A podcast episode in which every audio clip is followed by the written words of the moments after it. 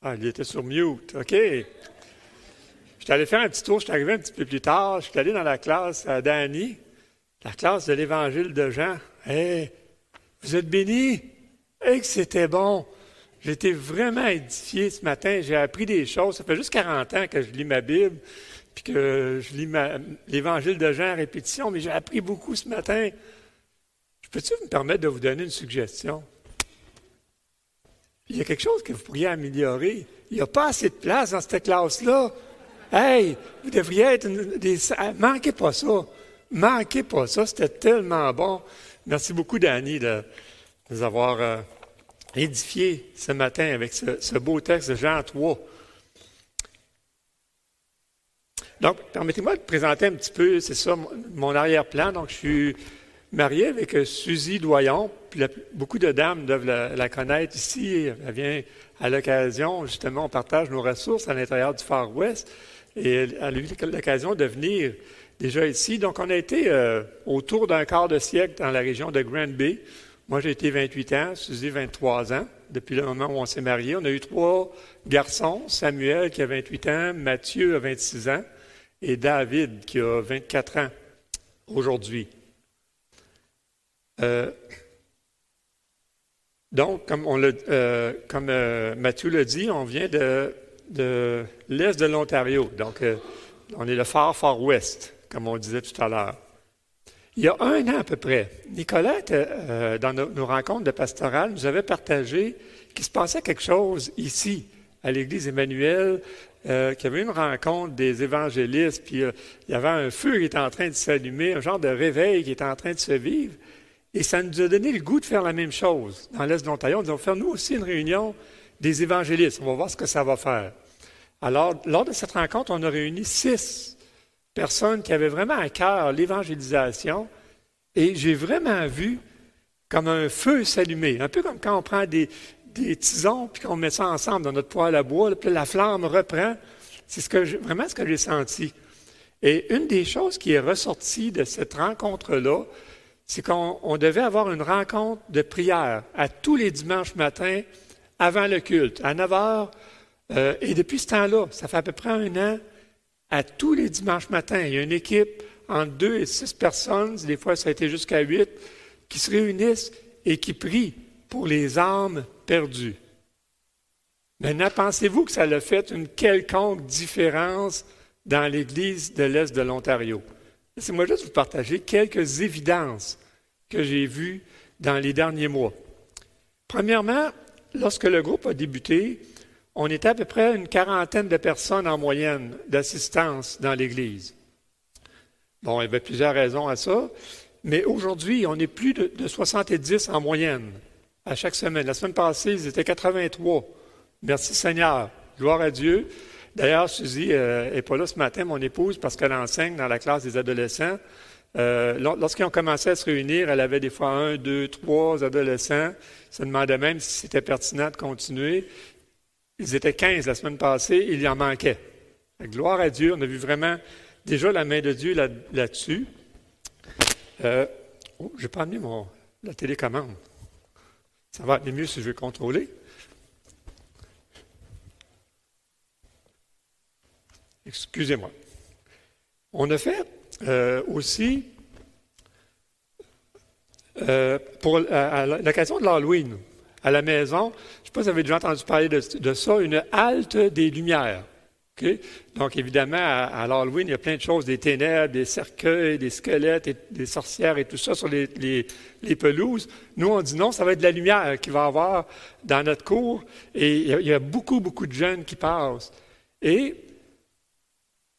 On, a pu, on, avait décidé de distribuer, bon, on, avait des, glow sticks pour amener un petit peu de lumière, euh, du café, chocolat chaud et tout, mais on voulait distribuer des évangiles de Jean. Donc, on en avait en anglais et en français, on est en Ontario. Et on a distribué 50 évangiles de Jean à peu près. On a donné juste aux, parents des petits monstres qui passaient euh, pour ne pas avoir de, de, friction avec les voisins. Donc, on les a offerts aux parents. Et après coup, savez-vous ce qui m'a frappé? C'est qu'il n'y a personne à qui on a offert un évangile de Jean qui ne l'a pas accepté. Personne. Ça, c'est pas normal. C'est pas normal. Je pense que c'est encore un résultat de la prière. À Noël, cette année, on a fait un, spectacle de Noël. On a décidé de le faire le dimanche matin pendant le culte, pendant la rencontre. Euh, on était 120 personnes.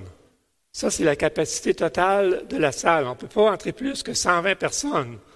Mais le dimanche, le 18 décembre, on était 120, plus de 35 inconvertis.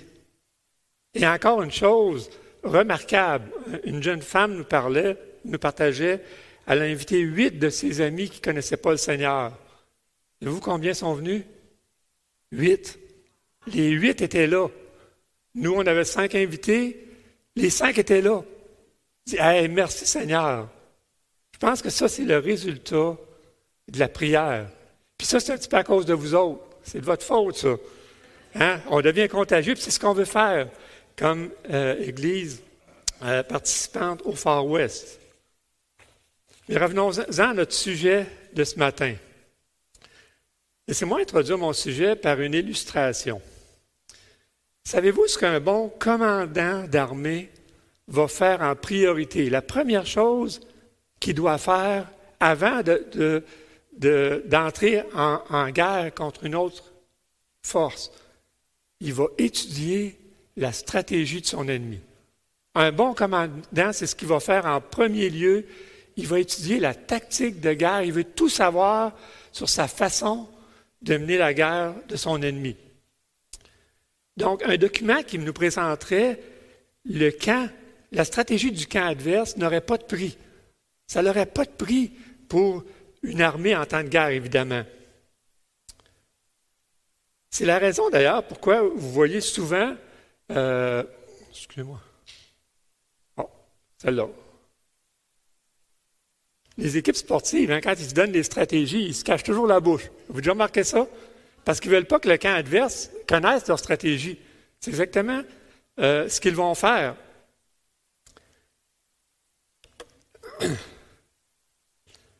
Et c'est exactement ce que Dieu fait avec notre texte qu'on va étudier ce matin. Avec le texte qu'on va étudier ce matin, Dieu nous présente la stratégie de notre ennemi sur un plateau d'argent. Écrit noir sur blanc, il suffit juste pour nous de prendre la peine d'ouvrir la Bible et d'étudier ce, euh, ce texte-là.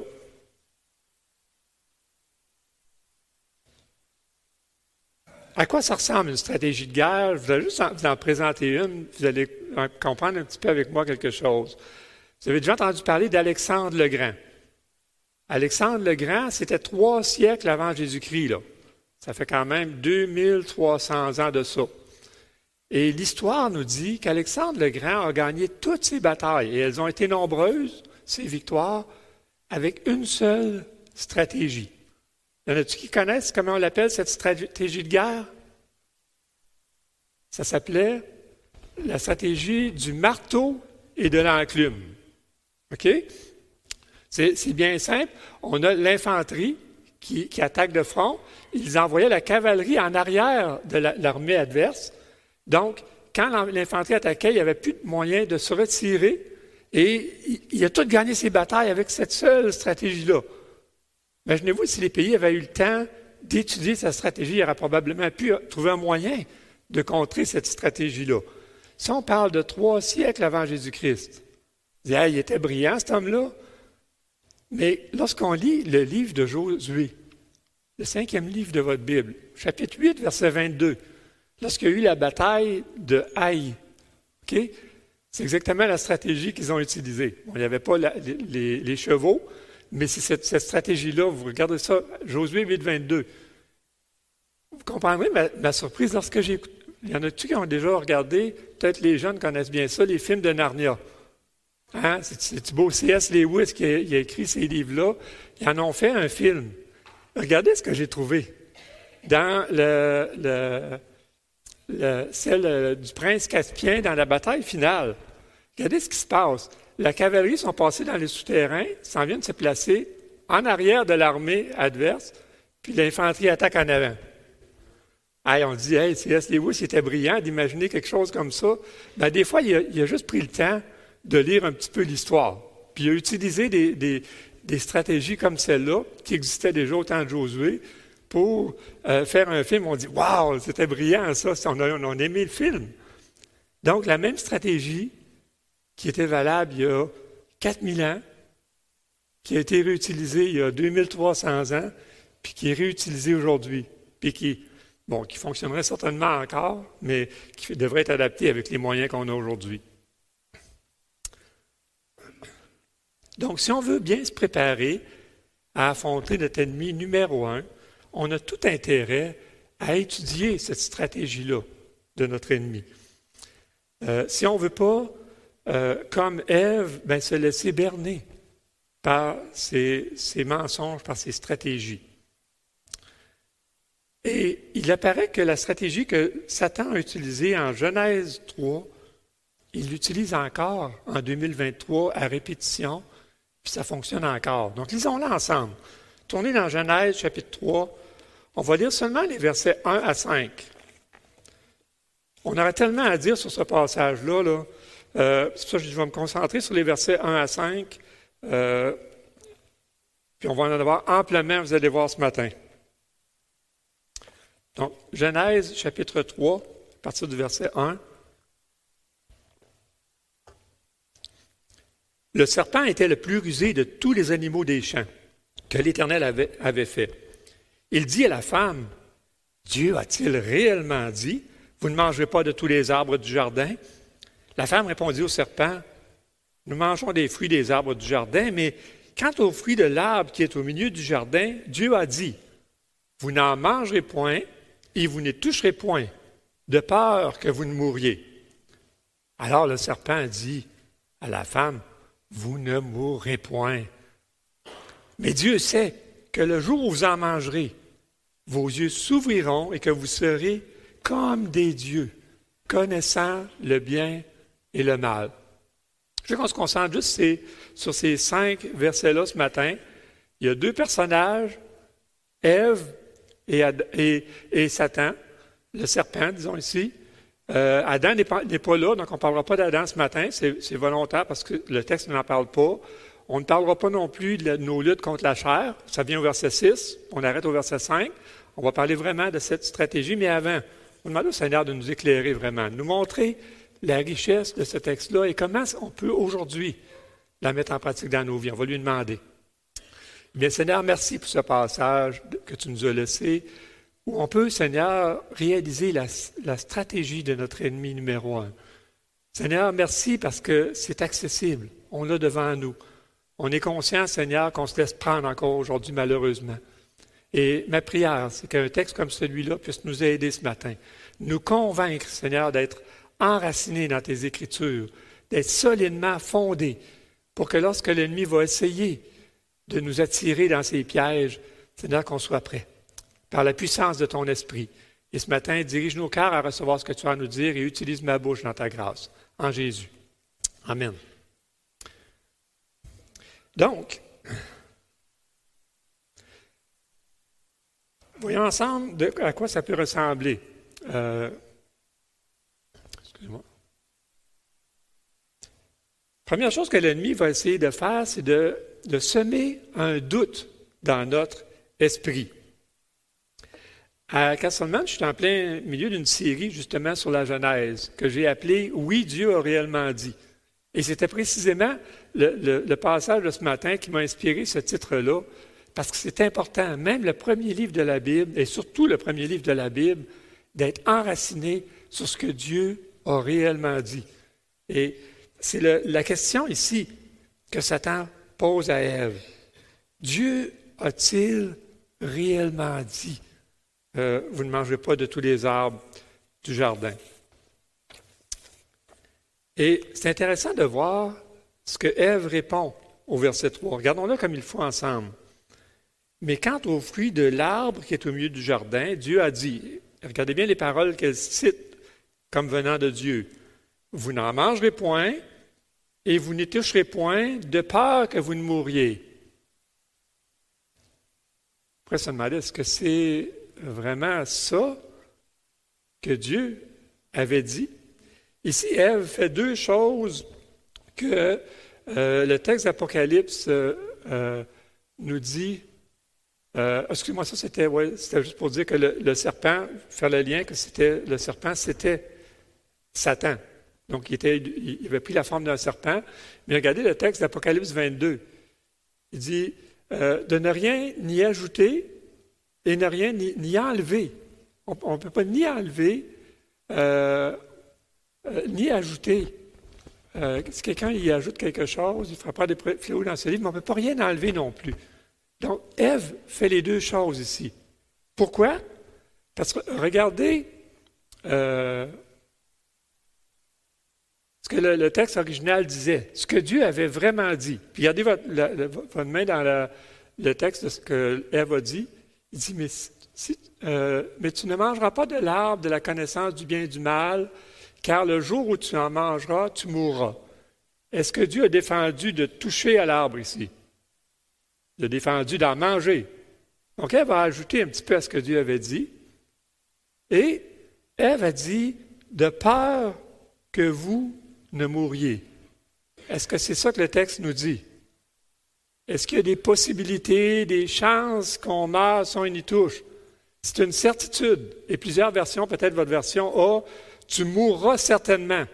C'est vraiment le sens du texte hébreu ici. C'était une certitude. Voyez-vous comment il y a eu des. Euh, dans la réponse de Ève, il y avait des, choses qui avaient été modifiées. Elle n'était pas affermie dans ce que Dieu avait réellement dit.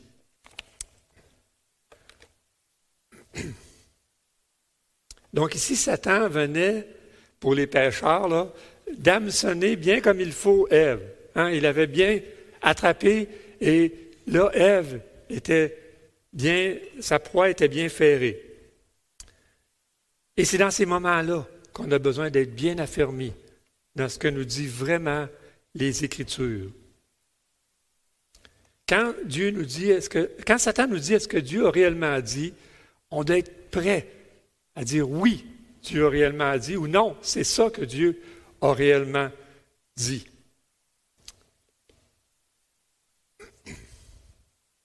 Prenons un exemple d'un commandement, puis j'ai pris celui-là parce qu'il est, il pourrait pas être plus clair, plus simple que celui-là. Exode 20, verset 15 nous dit Tu ne déroberas point. Ça peut être plus clair que ça? Donc, qu'est-ce qu'on entend aujourd'hui souvent? On dit Oui, mais voler des voleurs, c'est pas, euh, c'est pas, voler. Hein? Wow, je vais à l'épicerie, c'est tellement cher, ils nous volent, euh, quand même que je, est-ce que vous voyez avant le verset ou après ce verset-là quelque exception que ce soit? Si tu voles, peu importe la situation, tu désobéis à Dieu, tu commets un péché, c'est clair? Mais notre société, puis l'ennemi, essaie de nous, mettre en doute. Dieu a-t-il réellement dit, tu ne voleras pas? C'est pas ça que ça voulait dire, là. Non, c'est écrit noir sur blanc. Restons à ce que le texte nous dit.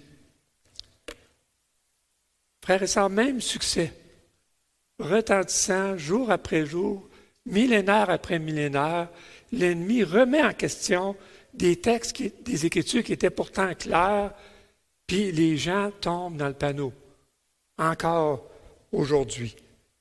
L'ennemi nous prend vraiment pour des imbéciles. Hein? Puis des fois, j'ai l'impression qu'on l'est parce que ça, marche, ça fonctionne. Hein? On tombe dans, ce genre de panneau-là. Donc, premièrement, l'ennemi va semer un doute dans notre esprit. Ensuite, il va démolir la vérité. Regardez ce qu'il dit ici. Euh, regardez au verset 4. C'est horrible. Qu'est-ce qu'il a dit là? Le serpent dit à la femme, vous ne mourrez point. Quoi? Hé! comment vous pensez qu'elle va dû réagir? Voyons donc. Qu'est-ce que tu dis là? Tu es en train de dire que Dieu est menteur. Je vais t'en faire, moi. Traiter Dieu de menteur. Non, non, non. Ève s'est laissée prendre. Ève est, embarquée, était bien hameçonnée, là. Et s'est laissée prendre dans ce mensonge-là de l'ennemi.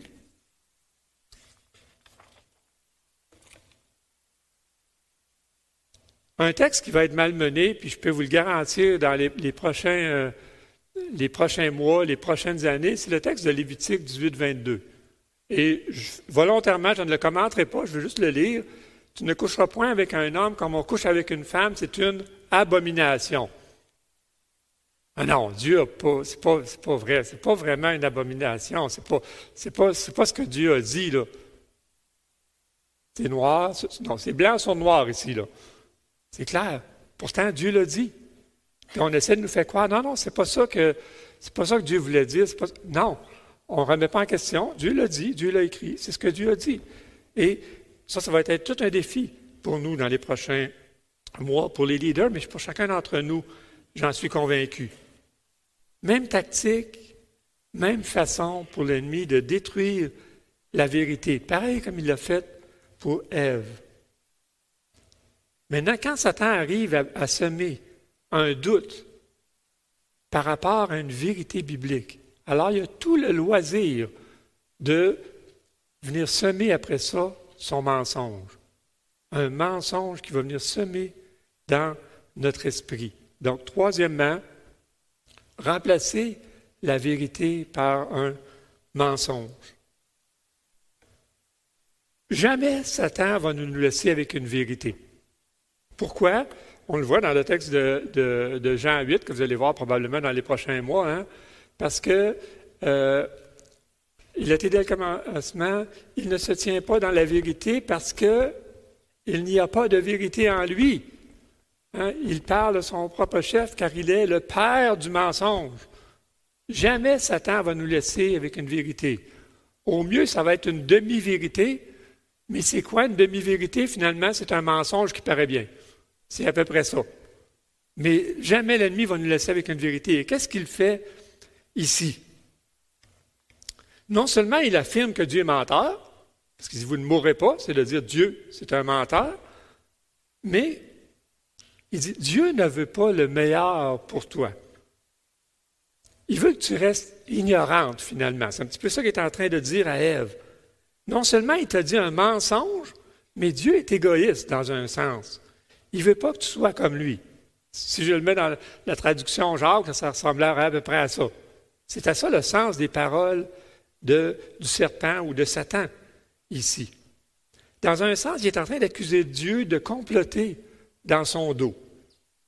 comme c'est ignoble, vous ne trouvez pas, de dire ça de Dieu? Alors que, on le voit, on voit dans sa parole, mais les textes comme le psaume 5, il t'a fait de peu inférieur à Dieu.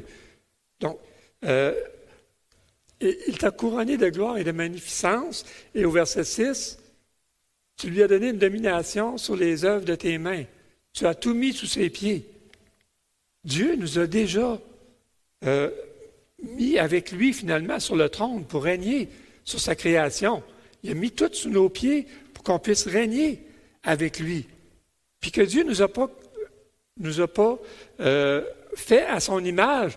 Ben, qu'est-ce que nous dit le, le texte de Genèse 1, 27? Dieu créa l'homme comment? À son image. Dieu nous a déjà créés comme lui. Voyez-vous comment c'est horrible de la part de notre ennemi d'avoir fait ça, d'attaquer l'intégrité même du Dieu trois fois saint. C'est horrible ce qu'il a fait là. C'était des mensonges sur toute la ligne. Parce que oui, l'homme et la femme sont effectivement morts, spirituellement et physiquement. Oui, Dieu nous avait créés à son image, à sa ressemblance. Et tout ce que Dieu avait demandé, c'était motivé par son amour pour nous. Pas par un égoïsme ou parce qu'il voulait pas qu'on, voulait qu'on reste ignorant ou quoi que ce soit. Donc, trois mensonges semés par Satan dans le cœur d'Ève. Quel a été l'effet? Évidemment, on, on, connaît la reste de l'histoire. C'est l'a conduit Ève à commettre le péché originel.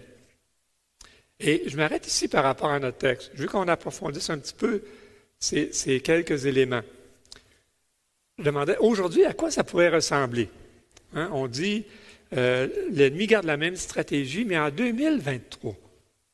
À quoi ça pourrait ressembler? Et j'aimerais ça juste vous faire une lecture. C'est un texte que quelqu'un, je ne me rappelle pas c'est qui, c'est peut-être même quelqu'un d'ici, il nous avait laissé un texte au camp des boulots et j'en avais gardé une copie. C'est un résumé d'un livre. Je vais juste vous en faire la lecture. Je ne dis pas que ce soit bien ou que ce soit mal. Je vous fais un résumé de, quelques éléments d'une lecture ici.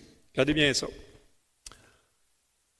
Les religions sont délaissées spécialement par la population urbaine. Les cultes orientaux fleurissent euh, parmi toutes les classes de gens. L'astrologie est de plus en plus acceptée. Le patriotisme décline. La morale, le mariage et la loi deviennent séculiers. Ça veut dire que c'est basé sur des valeurs non bibliques, ça. Les hommes ont des manières qui avant auraient été considérées comme efféminées. La vie adulte de la haute société est consumée par le plaisir. L'éducation met l'emphase plus sur la connaissance que sur le caractère. Les jeux publics dégénèrent en concours professionnel et une nation d'athlètes est devenue une nation de spectateurs. Je ne sais pas si vous voyez ça un petit peu autour de vous. là. Euh, l'homosexualité est devenue populaire.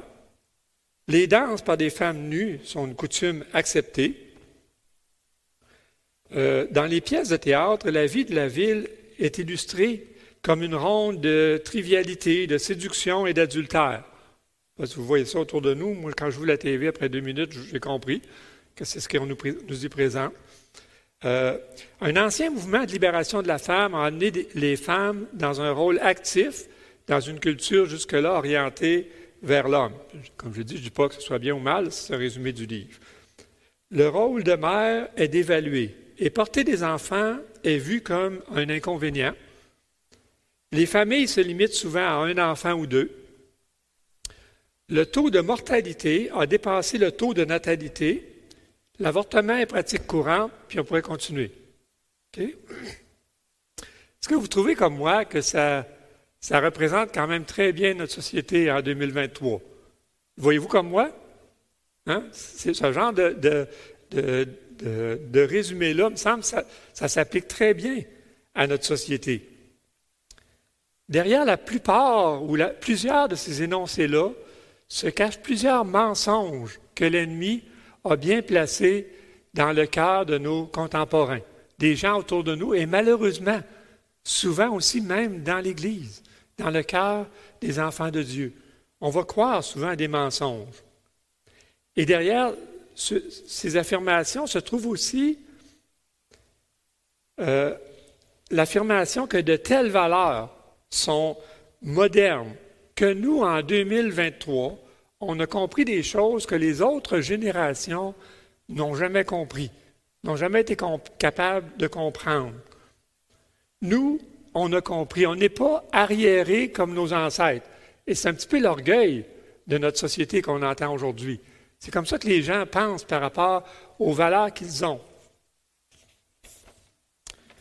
Mais le X, savez-vous, c'est quoi? C'est que le texte que je vous ai lu a été écrit par Will Durant en 1936. Quoi? 1936, vous avez bien compris. 1936. Comment est-ce que M. Durant il y a presque 100 ans de ça, a pu savoir comment serait notre société en 2023. Est-ce que c'était un devin? Est-ce que c'était. Non. Le hic, c'est que la, spécialité de M. Durand n'est pas d'étudier les sociétés futures, mais d'étudier les civilisations de l'Antiquité. Le texte que je viens de vous lire, ça fait partie d'une série de, volumes qu'il a écrit, une trentaine de volumes, qui s'appelle euh, Histoire de la civilisation. Et j'aime bien vérifier mes sources. Ça fait des années que je voulais vérifier ça. J'ai trouvé justement la série que la Société d'histoire d'Ottawa avait mis en vente et j'ai acheté la, série à un prix de rabais. Et dans le tome 4 que j'ai dans les mains ici, c'est ce que je vous ai lu, c'est un résumé du tome 4 qui parle non pas de la société américaine en, 2023, mais de la Grèce, 600 ans avant Jésus-Christ. 600 ans avant Jésus-Christ. Voilà la, voilà la façon que la Grèce vivait. Les valeurs qui étaient prônées en Grèce il y a 2600 ans. Et on essaie de nous vendre que ces valeurs-là sont modernes, sont novatrices. Nous, on a compris des choses alors que ces valeurs-là sont plus vieilles que la plupart des manuscrits bibliques que notre société rejette aujourd'hui. 2600 ans. Voyez-vous le genre de mensonge que l'ennemi essaie de mettre dans la tête des gens? Quand, on connaît ce genre de stratégie-là, ben voyons donc, s'ils pensent que je vais, embarquer dans ça, non, non, c'est pas vrai. Le, monde a toujours été pécheur, a toujours été amené vers le péché, a toujours été amené à, contredire des textes bibliques. Puis ça n'a pas changé aujourd'hui. C'est encore ce que notre société est en train de faire. Voyez-vous comment Satan est capable de nous, faire croire les mêmes vieux mensonges, génération après génération, siècle après siècle, millénaire après millénaire, puis on n'y voit que du feu. Nous autres, on embarque là-dedans et dit Ah, c'est vrai, nous autres, on, comprend des choses aujourd'hui. Hein? Mensonge. C'est un mensonge de l'ennemi. Frères et sœurs, on doit être affermis dans ce que disent les Écritures. Plus que jamais, soyons affermis dans ce que Dieu a réellement dit. Évidemment, on doit être aussi rempli de l'Esprit, hein, par l'Esprit de Dieu, comprendre ces vérités-là, si on va être capable de contrer les stratégies du diable. Donc voilà la stratégie de notre ennemi numéro un qui nous est servi sur un plateau d'argent. On doit y prêter attention. On doit le réaliser que c'est dans ce monde-là qu'on vit. Évidemment, je ne parle pas de la chair ici, euh, on n'en parlait pas dans mon texte, mais c'est une autre lutte qu'on a. Mais contre notre ennemi numéro un, voilà la stratégie que Dieu nous présente. On doit les, connaître, les versets bibliques, pour pouvoir répondre oui, Dieu a réellement dit. Alors, je t'inviterai à regarder dans ta vie personnelle. Regarde peut-être même là où tu as eu des échecs. Là, peut-être où tu es tombé, où l'ennemi t'a, réussi à t'amener comme il faut, puis que tu as accepté un mensonge. Je te garantis, à chaque fois que tu es tombé dans, un péché, il y a un mensonge que tu as cru en arrière de ça. Prends le temps de prendre ce mensonge-là puis de le remplacer par la vérité biblique. Et juste un petit exemple, on va passer très vite. Tu as un problème de, convoitise des yeux. Euh, un, texte comme Matthieu 5, 28, tu pourrais l'apprendre par cœur. Hein? Moi, je vous dis que quiconque regarde une femme pour la convoiter a déjà commis l'adultère dans son cœur. Donc oui, Seigneur, c'est un péché, je ne le ferai pas. Parce que le texte de Matthieu 5, 28 me dit, hein? donc on est prêt. Si tu as, appris des mensonges, change-le. Mets une vérité à la place. Puis apprends-le par cœur, puis quand ça va arriver, non, parce qu'il est écrit. Comme Jésus l'a fait, hein? on aurait pu regarder le texte de la tentation de Jésus. Donc, la, stratégie de l'ennemi, on n'a pas le choix d'y faire face. On va, on va avoir à la vivre à répétition dans notre vie. Euh, mais par contre, on peut en sortir vainqueur.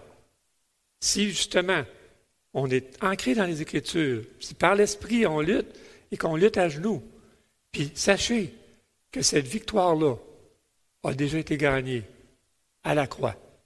Jésus-Christ a vaincu notre ennemi à la croix. Vous avez déjà vu l'illustration de la tête de serpent écrasée par la croix, et voilà, le serpent ancien a déjà été vaincu, on est déjà victorieux.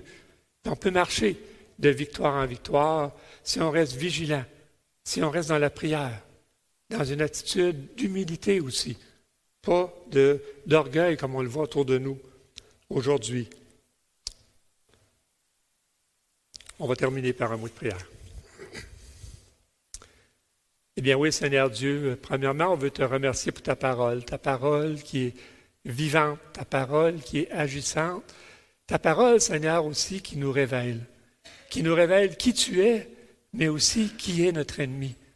Comment on va avoir à vivre cette bataille-là, Seigneur?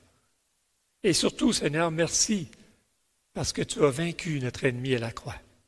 Merci parce que, Seigneur, on n'a pas à craindre, parce que cette victoire-là a déjà été acquise. Merci, Seigneur Dieu, et garde-nous veillants. Garde-nous, Seigneur, euh, sur nos gardes, en train de Toujours lutter avec ta parole, avec ta vérité.